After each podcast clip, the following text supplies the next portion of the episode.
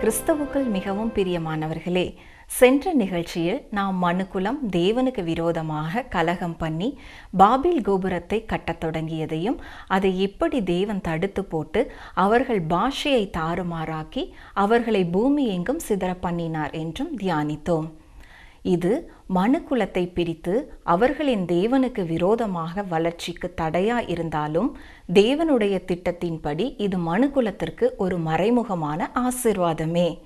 மேலும் நாம் பெந்தேகோஸ்தே நாளன்று பரிசுத்த ஆவியானவர் தந்தருளின வரத்தின்படி அவர்கள் வெவ்வேறு பாஷைகளிலே பேசத் தொடங்கி தேவனுடைய மகத்துவங்களை வெளியிலே கூடியிருந்த அவரவர்களுடைய ஜென்ம பாஷைகளிலே பேசினார்கள் என்றும் இதன் மூலம் எல்லா ஜனங்களும் அவரவருடைய சொந்த மொழியிலே சுவிசேஷ நற்செய்தியை பெற தேவன் சித்தம் கொண்டார் என்றும் கவனித்தோம். இன்றைய நிகழ்ச்சியில் நாம் ஆதியாகமும் பதினோராம் அதிகாரம் இருபத்தி ஏழாம் வசனம் முதல் பனிரெண்டாம் அதிகாரம் ஆறாம் வசனங்கள் முடிய இருக்கும் பகுதியை தியானிக்கலாம். பதினோராம் அதிகாரத்தின் கடைசியாக தேராகின் சந்ததியை குறித்து சற்று விரிவாக பார்க்கிறோம். இங்கே ஆதியாகமம் ரெண்டாக பிரிவதை நம்மால் கவனிக்க முடிகிறது. முதல் பதினோரு அதிகாரங்களில் நாம் ரெண்டாயிரம் ஆண்டுகளுக்கு மேலான மனுக்குலத்தின் முழு சரித்திரத்தை உள்ளடக்கிய சிருஷ்டிப்பு மனிதனின் வீழ்ச்சி ஜலப்பிரளயம் மற்றும் பாபேல் கோபுரம் போன்ற நிகழ்ச்சிகளை குறித்து வாசிக்கலாம். இதன் பின்னர் ஆதியாகமம் பனிரெண்டாம் அதிகாரம் முதல் வேதாகமம் தனி மனித சரித்திரத்தை பின்தொடர்வதை நம்மால் காண முடியும். வேத ஆராய்ச்சி நேயர்களாகிய உங்களுக்கு எங்கள் அன்பின் வாழ்த்துக்கள். இந்த நிகழ்ச்சியிலே ஆதியாகமும் பதினோராம் அதிகாரம் இருபத்தி ஏழாம் வசனம் முதல் பனிரெண்டாம் அதிகாரம் ஆறாம் வசனம் வரை சிந்திக்க வேண்டும். முதலாவதாக ஆதியாமம் பதினோராம் அதிகாரம் இருபத்தி ஏழு முதல் முப்பத்தி ஒன்று வரை வசனங்களை வாசிக்கிறேன். தேராகுடைய வம்ச வரலாறு தேராகு ஆபிராம் நாகோர் ஆரான் என்பவர்களை பெற்றான். ஆரான் லோத்தை பெற்றான். ஆரான் தன் ஜன்ம பூமியாகிய ஊர் என்கிற கல்தேயர் தேசத்து பட்டணத்திலே தன் தகப்பனாகிய தேராகு மறிக்கு முன்னே மறித்தான். ஆபிராமும் நாகோரும் தங்களுக்கு பெண் கொண்டார்கள். ஆபிராமுடைய மனைவிக்கு சாராய் என்று பெயர். நாகோருடைய மனைவிக்கு மில்காள் என்று பெயர். இவள் ஆரானுடைய குமாரத்தி. அந்த ஆரான் மில்காளுக்கும் இஸ்காளுக்கும் தகப்பன். சாராய்க்கு பிள்ளை இல்லை மலடியாயிருந்தாள். தேராகு தன் குமாரனாகிய ஆபிராமையும் ஆரானுடைய குமாரனும் தன் பேரனுமாயிருந்த லோத்தையும் தன் குமாரன் ஆபிராமுடைய மனைவியாகிய தன் மருமகள் சாராயையும் அழைத்து கொண்டு அவர்களுடனே ஊர் என்கிற கல்தேயருடைய பட்டணத்தை விட்டு கானான் தேசத்துக்கு போக புறப்பட்டான். அவர்கள் ஆரான் மட்டும் வந்தபோது அங்கே இருந்து விட்டார்கள் அருமையானவர்களே இங்கே நாம் வாசிப்பது போல சேமுடைய வம்சத்திலே தான் நாகூர் வருகிறார். நாகோரின் குமாரர் தான் தேராகி. தேராகின் குமாரன் தான் ஆபிராம். இருபத்தி ஏழாம் வசனம் முதல் தேராகின் வம்ச வரலாறு என்று வாசித்தோம். இவர்கள் ஆரான் என்ற ஜென்ம பூமியிலே ஊர் என்கிற கல்தேரின் பட்டணத்திலே வசித்து வந்தார்கள். ஆபிராமுடைய குடும்பத்திலே ஆபிராம் நாகோர் ஆரான் என்பவர்களை பார்க்கிறோம். ஆரான் லோத்தை பெற்ற பின் அவனுடைய தகப்பனாகிய தேராகு மறிக்கும் முன்னதாகவே மறித்து போய்விடுகிறான். எனவே லோத்து தகப்பனாருடைய சகோதரர்களால் பராமரிக்கப்படுகிறான். ஆரான் என்ற வார்த்தைக்கு பிந்துதல் அல்லது காலம் தாழ்த்துதல் என்று பொருளாகும். ஆபிராமுடைய மனைவி சாராய். ஆபிராமுடைய சகோதரனாகிய நாகோரின் மனைவியின் பெயர் மில்காள். சாராய்க்கு குழந்தை பாக்கியம் இல்லை. ஆபிராமுடைய தகப்பனாகிய தேராகு ஆரான் ஆபிராம் அவருடைய மனைவிமார் மற்றும் லோத்து இவர்கள் எல்லாரையும் கூட்டிக் கொண்டு ஊர் என்கிற கல்தையருடைய பட்டணத்தை விட்டு கானான் தேசத்திற்கு போக புறப்பட்டான். ஆனால் அவர்கள் ஆரான் என்ற இடத்திற்கு வந்தபோது அங்கே இருந்து விட்டார்கள் இப்பொழுது வசனம் முப்பத்தி இரண்டு பாருங்கள். தேராகுடைய ஆயுசு நாட்கள் இருநூற்றைந்து வருஷம். தேராகு ஆரானிலே மறித்தான் ஆபிராமுடைய தகப்பனார் அங்கே மறித்து போய்விடுகிறார். இப்படிப்பட்ட நேரத்திலே என்ன நடக்கிறது என்பதை குறித்து தான் பன்னிரெண்டாம் அதிகாரத்திலே நாம் பார்க்க போகிறோம். அங்கே ஆபிராமுடைய அழைப்பை குறித்தும் ஆபிராம் அதற்கு எப்படி பதில் சொன்னான் என்பதை குறித்தும் பார்க்கிறோம். ஏற்கனவே நாம் சிந்தித்தது போல ஆதியாமும் முதலாம் அதிகாரம் முதல் பதினோரு அதிகாரங்கள் வரை ஒரு பிரிவாகவும் பன்னிரெண்டாம் அதிகாரம் முதல் மற்றொரு பிரிவாகவும் ஆரம்பமாகிறது. இங்கே அந்த சூழ்நிலை முற்றிலும் வேறுபட்ட ஒரு சூழ்நிலையாக இருக்கிறது. இவ்வளவு காலம் துரிதமாக பல சந்ததிகளையும் ஆங்காங்கே நடைபெற்ற முக்கியமான சம்பவங்களையும் நாம் சிந்தித்தோம். இனி நாம் குறிப்பிட்ட மனிதர்களுடைய வாழ்க்கையை சிந்திக்கப் போகிறோம். எல்லாருடைய வாழ்க்கையும் சிறப்பானது என்று சொல்ல முடியாது. ஆனால் அனைவருடைய வாழ்க்கையும் மிக முக்கியமானவை. ஆதியாமத்திலே குறிப்பாக நான்கு பேரை குறித்து நாம் சிந்திக்கப் போகிறோம். முதல் பதினோரு அதிகாரங்களிலே நான்கு சிறப்பான மகத்துவமான நிகழ்ச்சிகளை நாம் சிந்தித்தோம். ஒன்று சிருஷ்டிப்பு இரண்டாவது தேவன் மனிதனை படைத்த சம்பவம் மூன்றாவது பெரிய வெள்ளம் நான்காவது பாபேல் கோபுரம். இந்த எல்லா நிகழ்வுகளிலேயும் மனுக்குலம் என்ற கூட்டமாக தேவன் அவர்களோடு இடைபடுவதை பார்க்கிறோம். ஆதாமுக்கும் ஆபிராமுக்கும் தவிர தேவன் யாருக்கும் தன்னை காண்பித்ததில்லை. முழுமையான மனுக்குலத்துடன் தேவன் செயல்பட்டார். பன்னிரெண்டாம் அதிகாரத்திலே இதிலே ஒரு பெரும் மாற்றத்தை பார்க்கிறோம். இனி நான்கு தனி நபர்களை நாம் சிந்திக்கப் போகிறோம். தேவன் நிகழ்வுகளின் மூலமாக இடைப்படுகிறவராக அல்ல தனி மனிதனிடத்திலே அவர் இடைப்படுகிறவராக அந்த மனிதன் மூலமாக ஒரு தேசத்தையே உருவாக்குவதையும் நாம் பார்க்கிறோம். ஆதியாமம் பன்னிரெண்டாம் அதிகாரம் முதல் இருபத்தி மூன்றாம் அதிகாரம் வரை விசுவாசிகளின் தகப்பனாகிய ஆபிரகாமை குறித்து பார்க்கிறோம். தொடர்ந்து இருபத்தி நான்கு முதல் இருபத்தி ஆறு வரை ஈசாக்கை குறித்தும் இருபத்தி ஏழு முதல் முப்பத்தி ஆறு வரை யாக்கோபை குறித்தும் ஆதியாமும் முப்பத்தி ஏழாம் அதிகாரம் முதல் ஐம்பதாவது அதிகாரம் வரை யோசேப்பின் பாடுகளை குறித்தும் அவன் மகிமையடைவதை குறித்தும் பார்க்கப் போகிறோம். வேத வசனங்களை நாம் புரிந்து கொள்வதற்கு இந்த நான்கு முற்பிதாக்களின் வாழ்க்கையும் மிக மிக முக்கியமானது. ஒரு சந்ததியோடு கூட தேவன் செயல்படுவதில்லை என்பதை இங்கே தேவன் வெளிப்படுத்துகிறார்.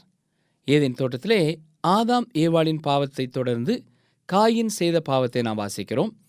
அவனுடைய பாவம் என்ன? பெருமை. அவன் தேவனுக்கு கொண்டு வந்த காணிக்கையை குறித்து உள்ளத்திலே பெருமை உள்ளவனாக காணப்பட்டான்.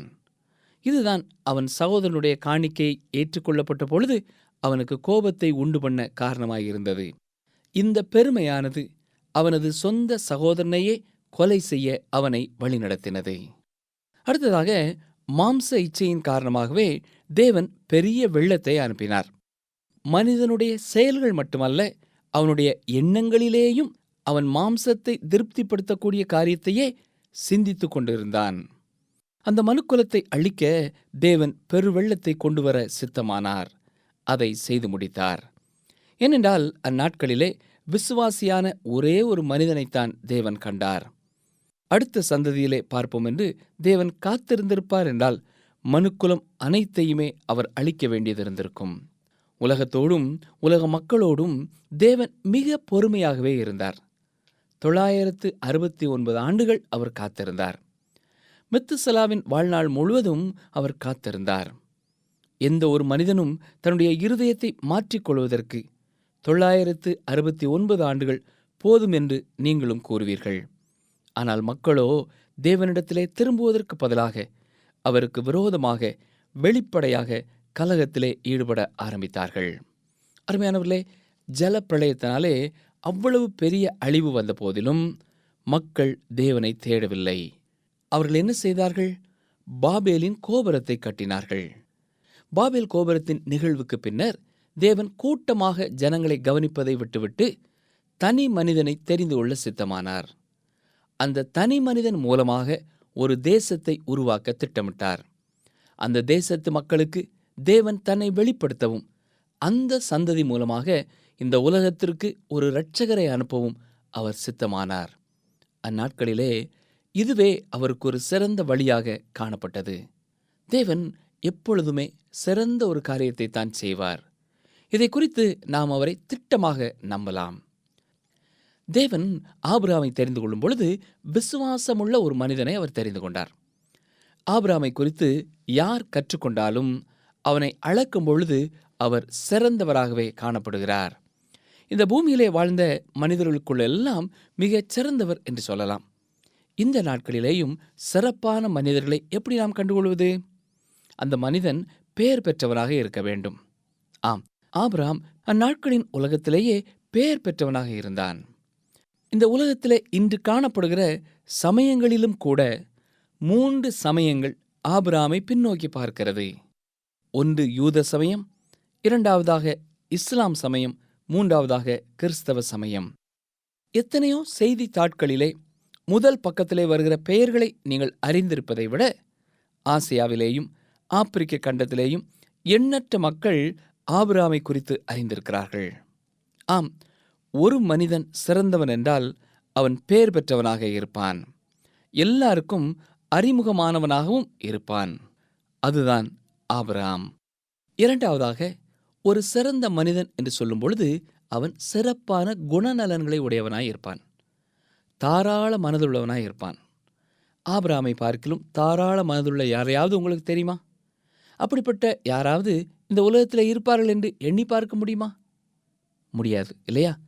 ஆபிராமின் சகோதரனுடைய மகனான லோத்துவின் வேலைக்காரர்களுக்கும் ஆபிராமின் வேலைக்காரர்களுக்கும் ஒரு முறை பிரச்சனை வந்தபொழுது லோத்து எதை தெரிந்து கொள்வானோ அதை விட்டுவிட்டு மற்றதை ஆபிரகாம் தெரிந்து கொள்வேன் என்று விட்டு கொடுத்தார். சரி சிறப்பான மனிதனுக்கான மூன்றாவது அடையாளம் என்னவென்றால் அந்த மனிதன் ஒரு சிறப்பான காலகட்டத்திலே வாழ்ந்தவனாய் இருக்க வேண்டும். சிறப்பான காலகட்டத்திலே வாழும் ஒரு சிறந்த மனிதன் பெயர் பெற்றவனாகிறான். ஆபராமுடைய வாழ்க்கையை பொறுத்தமட்டிலேயும் இதுவே உண்மை. நாம் பார்த்த இந்த மூன்று காரியங்களை குறித்து உலகமும் இன்று ஏற்றுக்கொள்ளும். ஆனால் நான்காவதாக நான் சொல்லப்போகும் ஒரு காரியத்தை உலகம் ஒத்துக்கொள்ளாது.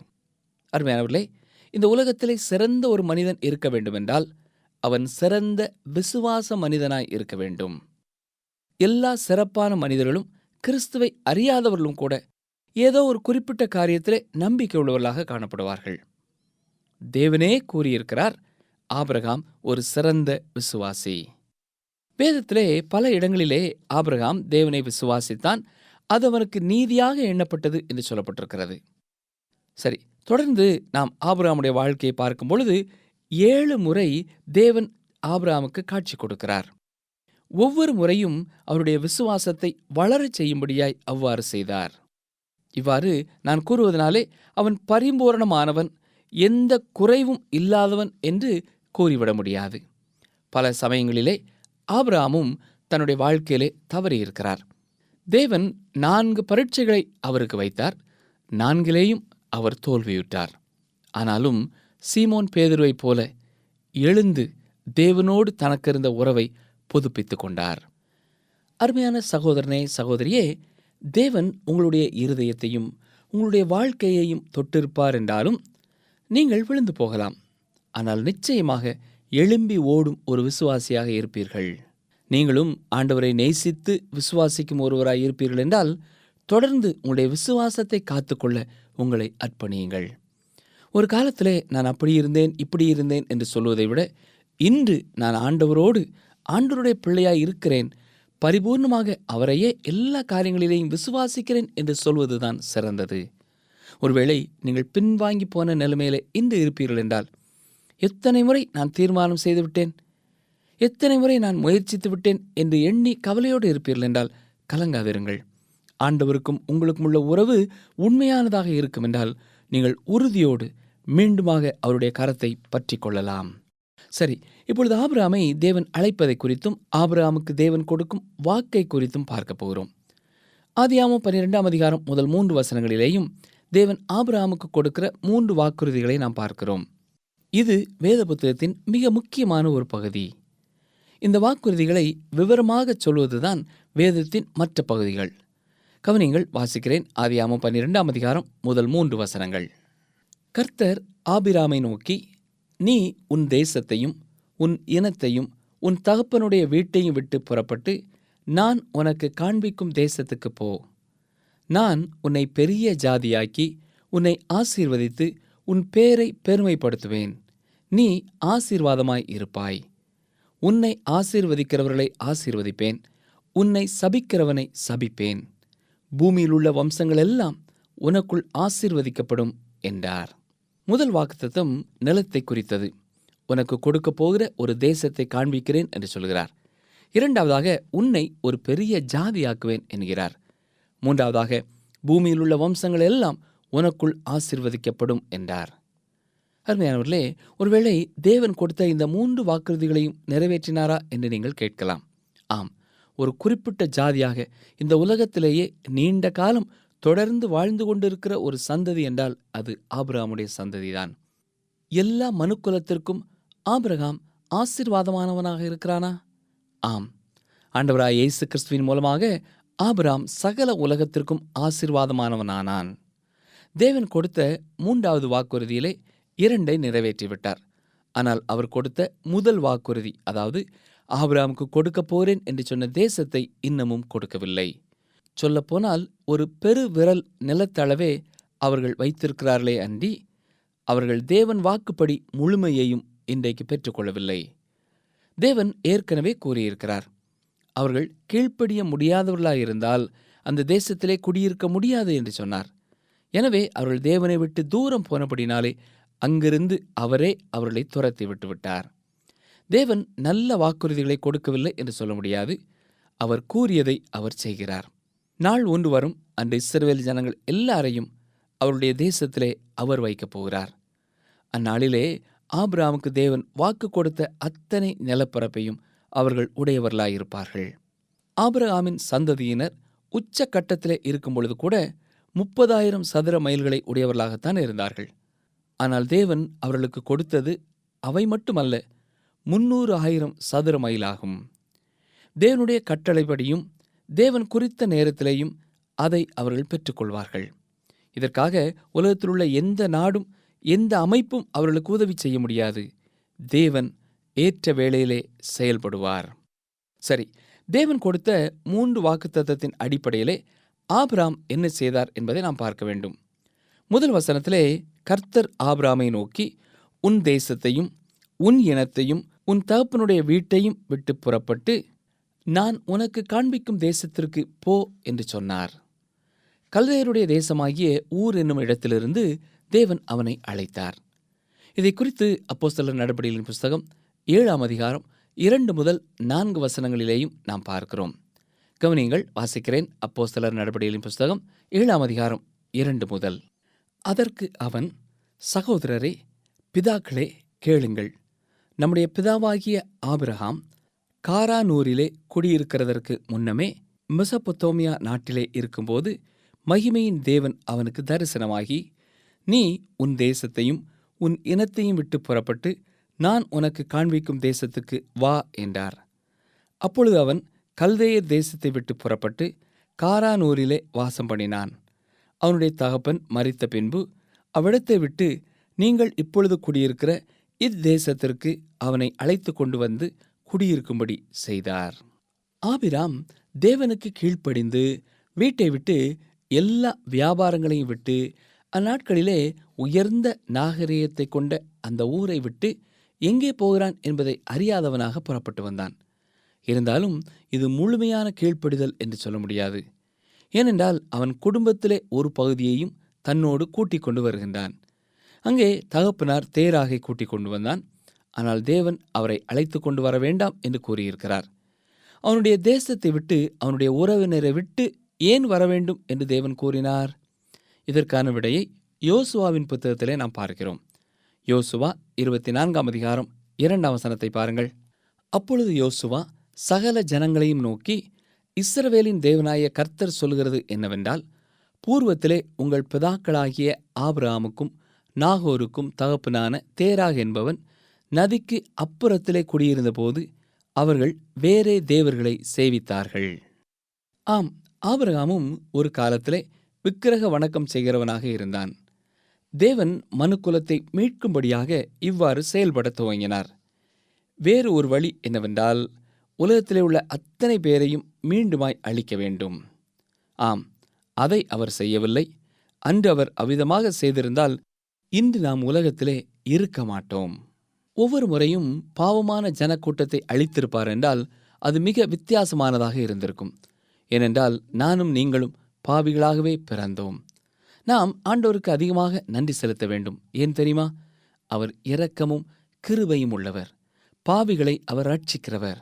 இனி வேத வசனங்களை தொடர்ந்து நாம் பார்க்கும் பொழுது ஆபிராமை ஆபிராம் என்றே கூறுவோம்.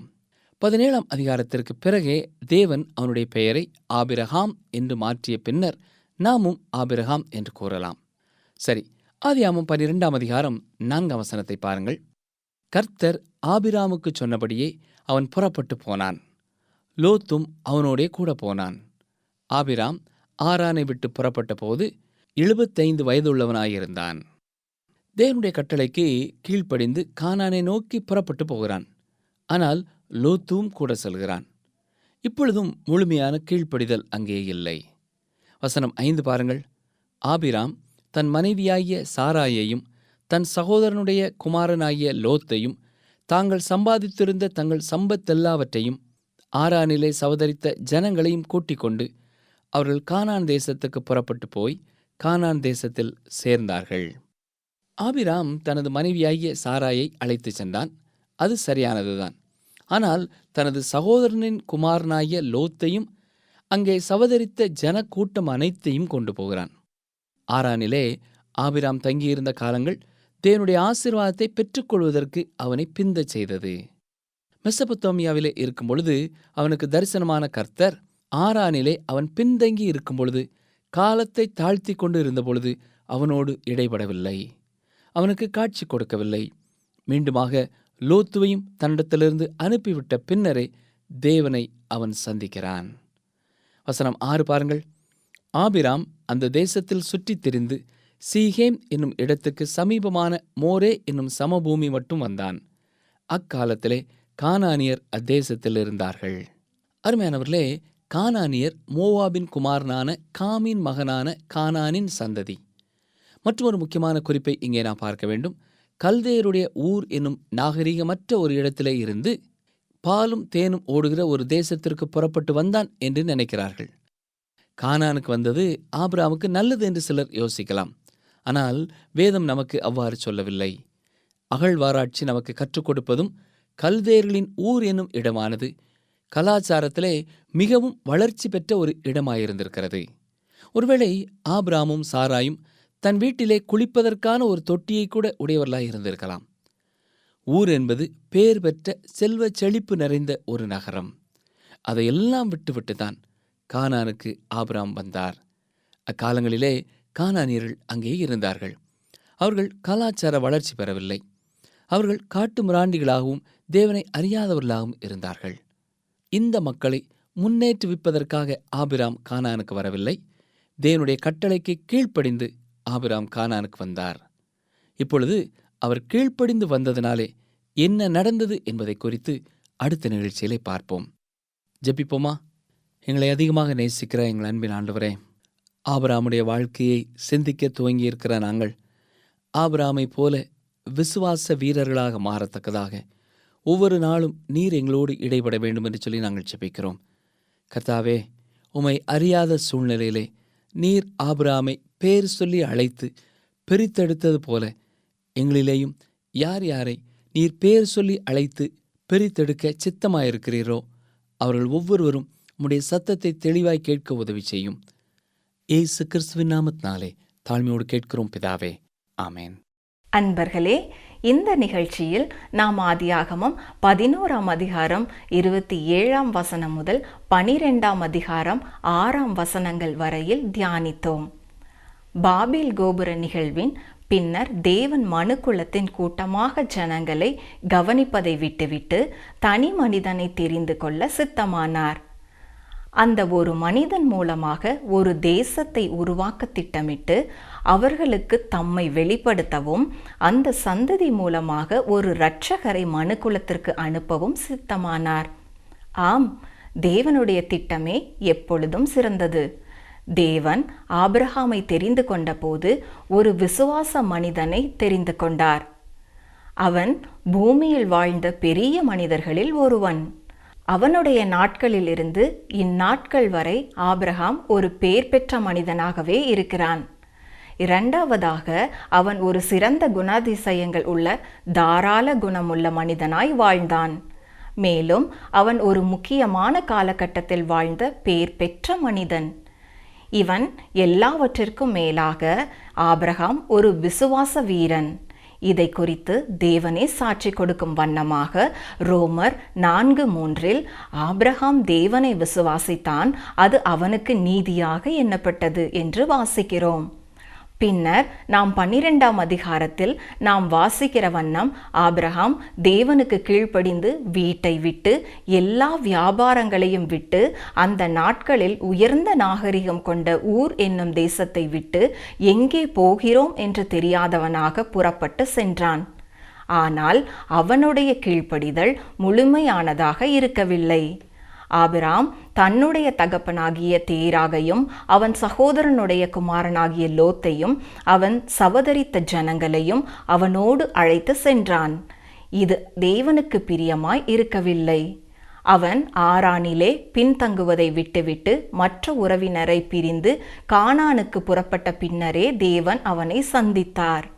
அடுத்த நிகழ்ச்சியில் நாம் ஆதியாகமம் பன்னிரெண்டாம் அதிகாரம் ஏழாம் வசனம் முதல் பதிமூன்றாம் அதிகாரம் ஒன்பதாம் வசனங்கள் முடிய ஆபிரகாமின் பல்வேறு பிரயாணங்களை குறித்து பார்க்கலாம். தெய்வ வாக்கு